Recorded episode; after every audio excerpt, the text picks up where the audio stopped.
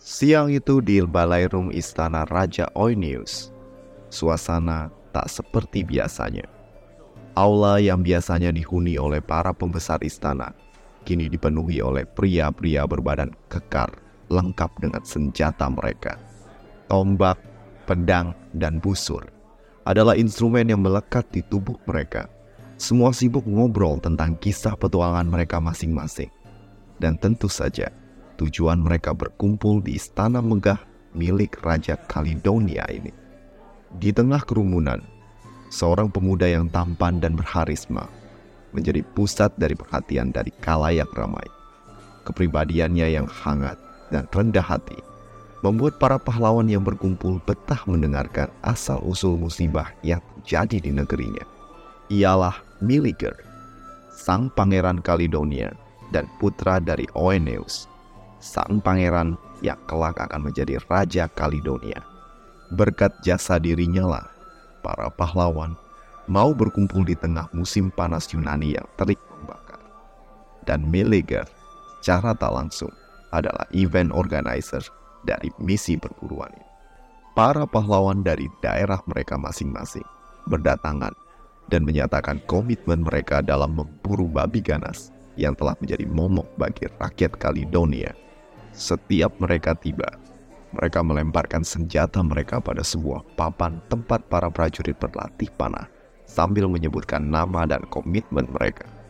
Aku, Peleus, anak Ayakus, bersedia meminjamkan tombak dan tenagaku.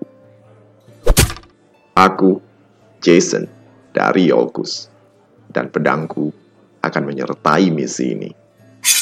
Panah, kapak, belati, dan berbagai senjata lain telah tertancap di papan, tanda banyak pahlawan bersedia meminjamkan tenaga mereka. Namun tanpa diduga, seorang wanita dengan pakaian berburu berjalan memasuki aula istana. Beberapa anjing pemburu mendahuluinya seperti membuka jalan untuk sang majikan.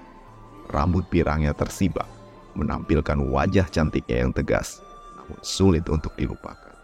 Hadirin terdiam melihat kehadiran sosok satu-satunya wanita di aula istana ini. Atalanta tak terintimidasi oleh tatapan para pria yang entah keheranan atau menikmati kehadiran sosoknya di tengah mereka. Tangannya mengambil tombak pendek yang tergantung di punggungnya dan tanpa basa-basi melemparkannya ke papan. Tombak Atalanta tertanam di dalam papan sasaran dan dengan lantang ia berseru, "Aku, Atalanta dari Caledonia, aku akan menyertai kalian."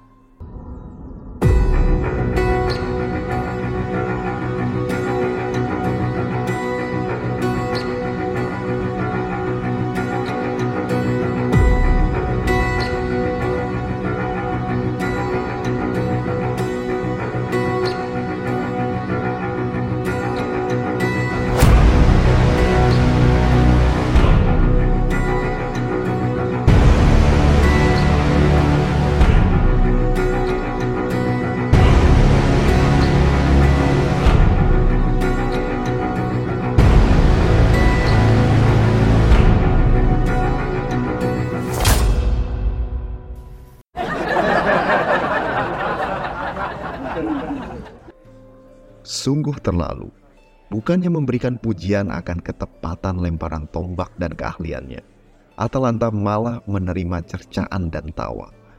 Para pahlawan tampaknya belum bisa menerima sosok wanita, dan mereka tertawa meremehkan kehadiran Atalanta yang dianggapnya sedang cosplay. Dari antara para pahlawan adalah empat kakak beradik Testiades yang merupakan paman dari Meleager. Mereka adalah Toxeus, Evippus, Plexipus, dan Eurypylus. Paman-paman Meleager ini terkenal pandai berburu dan melihat Atalanta yang notabene adalah seorang perempuan dan ingin ikut serta perkara laki-laki membuat mereka langsung menjatuhkan reputasi. Ah, tahu apa cewek soal berburu? Kata Evippus. Udahlah, di rumah aja masak, cuci baju sono. Hina Eurypylus yang merendahkan posisi wanita pada umumnya sebagai seorang pembantu Walau paman-pamannya memandang rendah Atalanta, Meleager memiliki pandangan yang lain. Ketika matanya melihat figur cantik Atalanta, Cupid telah memanahnya dengan panah emas, dan seketika sang pangeran Caledonia jatuh cinta pada Atalanta. Walau sebenarnya Meleager sudah memiliki anak dan juga istri, namun cinta memang buta. Ketika paman-pamannya menghina Atalanta dengan kata-kata seksis, Meleager membelanya dan mengatakan, siapapun ia, pria atau wanita, kalau ia emang mampu, silahkan saja bergabung. Dukungan Meleager yang secara de facto adalah pemimpin misi ini tak serta-merta diterima oleh halayak ramai. Apalagi paman-pamannya sangat keberatan dengan kehadiran Atalanta yang dianggapnya tak pantas menyandang gelar pahlawan, apalagi setara dengan mereka. Atalanta menyadari satu-satunya cara untuk membungkam para penjibir dan kaum seksis adalah membuktikan kalau ia setara atau mungkin lebih kuat dari mereka. Atalanta pun kemudian menantang mereka. Well, ketika gue masuk istana ini, gue lihat ada tiga pohon berjejer di luar. Gimana kalau kita adu panah? Siapapun yang bisa memanah ketiga pohon itu duluan, dia boleh menentukan apakah wanita bisa ikutan atau enggak. Tentu saja tantangan ini ditujukan oleh Atalanta kepada para Testiades yang pongah dan percaya bahwa mereka lebih kuat dan berpengalaman soal memanah. Seluruh pahlawan bergegas keluar dari istana menuju alun-alun tempat Atalanta akan berhadapan dengan empat paman Meleager. Melihat peluang Atalanta satu banding empat, tentu saja dirinya berada di posisi underdog. Namun Atalanta tak bergeming dan yakin akan kemampuannya. Meleager mengambil posisi wasit dan bersiap untuk memberikan aba-aba. Atalanta dan para Testiades bersiap mengambil posisi. Panah! Tiga anak panah bersarang di ketiga pohon. Begitu cepat anak panah terlepas dari busur Atalanta dan para Testiades, bahkan belum sempat untuk menarik anak panah dari tabung di punggung mereka. Atalanta tersenyum dan melirik ke arah para Testiades yang melongo melihat keahlian dan kecepatan Atalanta memanah. Tak pernah mereka melihat pemanah secepat itu, dan mereka adalah pemburu ulung yang telah berpengalaman di seluruh penjuru Yunani. Dipermalukan oleh Atalanta yang mereka rendahkan sebelumnya, membuat mereka malu. Tapi salah satu dari mereka, Evippus, masih berkilah. Oh oke okay, oke okay, oke okay, benar, lu jago manah dan gesit. Tapi kali ini kan lawan kita babi hutan, mana bisa cewek? Belum sempat Evippus menyelesaikan kalimatnya, Atalanta telah mencengkeram leher Evippus dengan tangan kanannya, seolah pria kekar yang kini gelagapan mencari napas adalah anak kecil yang ringan. Mau gua buang kemana nih sampah? Gelak tawa dari para pahlawan membahana melihat bagaimana Atalanta telah membuktikan keahlian dan juga kekuatannya. Atalanta melepaskan Evippus yang kemudian terjatuh ke tanah karena kehilangan keseimbangan dan mempermalukan diri dan keluarganya lebih lanjut. Peristiwa ini tidak akan pernah dilupakan oleh para Testiades. Dibesarkan oleh beruang dan dilatih oleh para pemburu, Atalanta bukan wanita sembarangan. Belum lagi dia adalah utusan Artemis. Namun apa yang dikehendaki oleh sang dewi perburuan dari Atalanta belumlah jelas. Apakah sang dewi bulan berkehendak Atalanta menjadi alatnya untuk menghentikan kerusakan yang diakibatkan si babi? Atau mungkin untuk tujuan yang lebih mencerminkan sifat pendendam Artemis? Atalanta sebagai abdi Artemis tak mempertanyakan apa yang diperintahkan oleh sang dewi. Sebagai pengikut setia Dewi Artemis, Atalanta saklek mengikuti semua perintah dan teladan sang dewi. Seperti junjungannya, Atalanta menjaga keperawanannya dan tidak tertarik dalam hubungan percintaan. Hidupnya hanya didedikasikan kepada sang dewi selamanya. Oh well, somebody's gonna have his heart broken. Sementara itu Meleager sudah kelepek-kelepek ngelihat cakepnya Atalanta dan semakin dalam jatuh dalam pesona sang gadis yang dianggapnya eksotis dan menarik. Jauh lebih menarik daripada Cleopatra, istrinya sekarang. Naluri selingkuh dan insting buaya Meleager pun mendorongnya untuk melakukan P D K T terhadap Atalanta, sang pangeran Caledonia dan pemimpin misi ini memberikan tempat khusus untuk Atalanta. Sementara para pahlawan menempati kemah di luar istana, Meleager memberikan kamar di istana untuk Atalanta. Tapi tentu saja, Atalanta mencium gelagat Meleager yang telah tergila-gila padanya dan menolak dengan halus tawaran dari Meleager. Atalanta tak ingin menyinggung satu-satunya pria yang menerima kehadirannya di antara rombongan para pemburu. Sepuluh hari setelah peristiwa berkumpulnya para pahlawan di istana Raja Oeneus, di pagi hari yang cerah, terdengar suara sangkakala, tanda sang raja akan hadir untuk menyampaikan pesannya. Peleus, Telamon, Theseus, dan semua pahlawan yang hadir bergegas meninggalkan kenyamanan tenda mereka untuk mendengar apa yang hendak dikatakan oleh sang raja yang adalah sponsor misi ini. Suara keramaian para pahlawan yang sibuk bercakap-cakap memenuhi udara pagi di musim panas yang indah tersebut. Beberapa dari mereka ngedumel karena waktu tidur mereka terganggu oleh suara sangkakala. Ada juga yang lega karena akhirnya perburuan akan dimulai. Dan ada pula yang tak hadir karena sibuk melanjutkan tidurnya.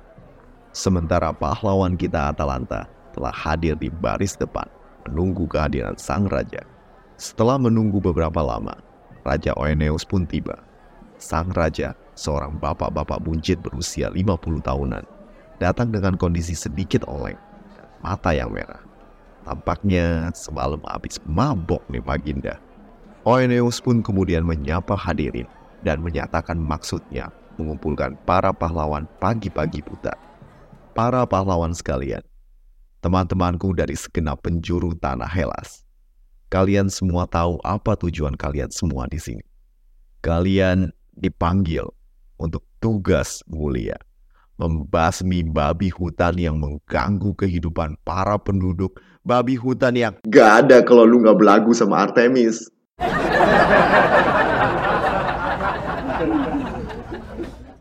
Oeneus terdiam sejenak mendengar celaan dari hadirin.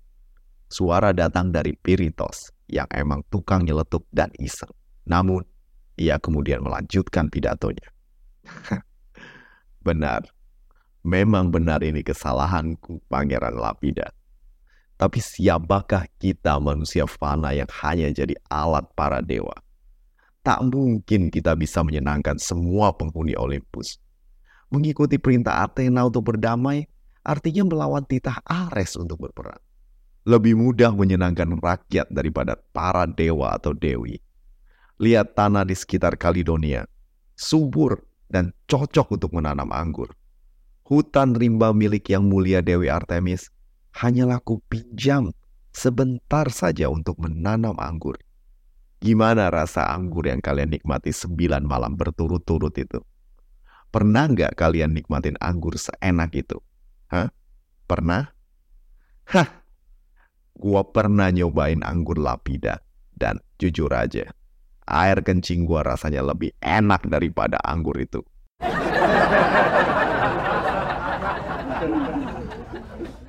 Pirithous kena batunya. Sebagai pangeran Lapida, dirinya sadar kualitas anggur di daerahnya bukan tandingan anggur Caledonia. Aku hanya memikirkan kesejahteraan rakyatku, dan jika sang dewi marah karenanya, aku bersedia ikut dalam perburuan ini dan menghentikan sang babi hutan. Dan kalian semua, jika kalian berhasil membunuh sang babi terkutuk, kekayaan dan kemuliaan akan menjadi milik kalian semua.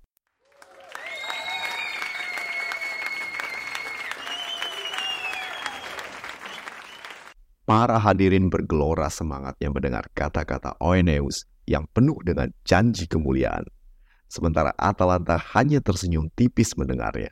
Omongan seorang pemabuk tak bisa dipercaya. Oeneus akan menerima balasannya.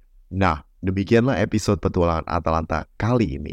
Gue minta maaf, sorry banget karena episode kali ini agak telat. Dan seperti yang lu dengar, suara gue pun masih agak-agak pindeng.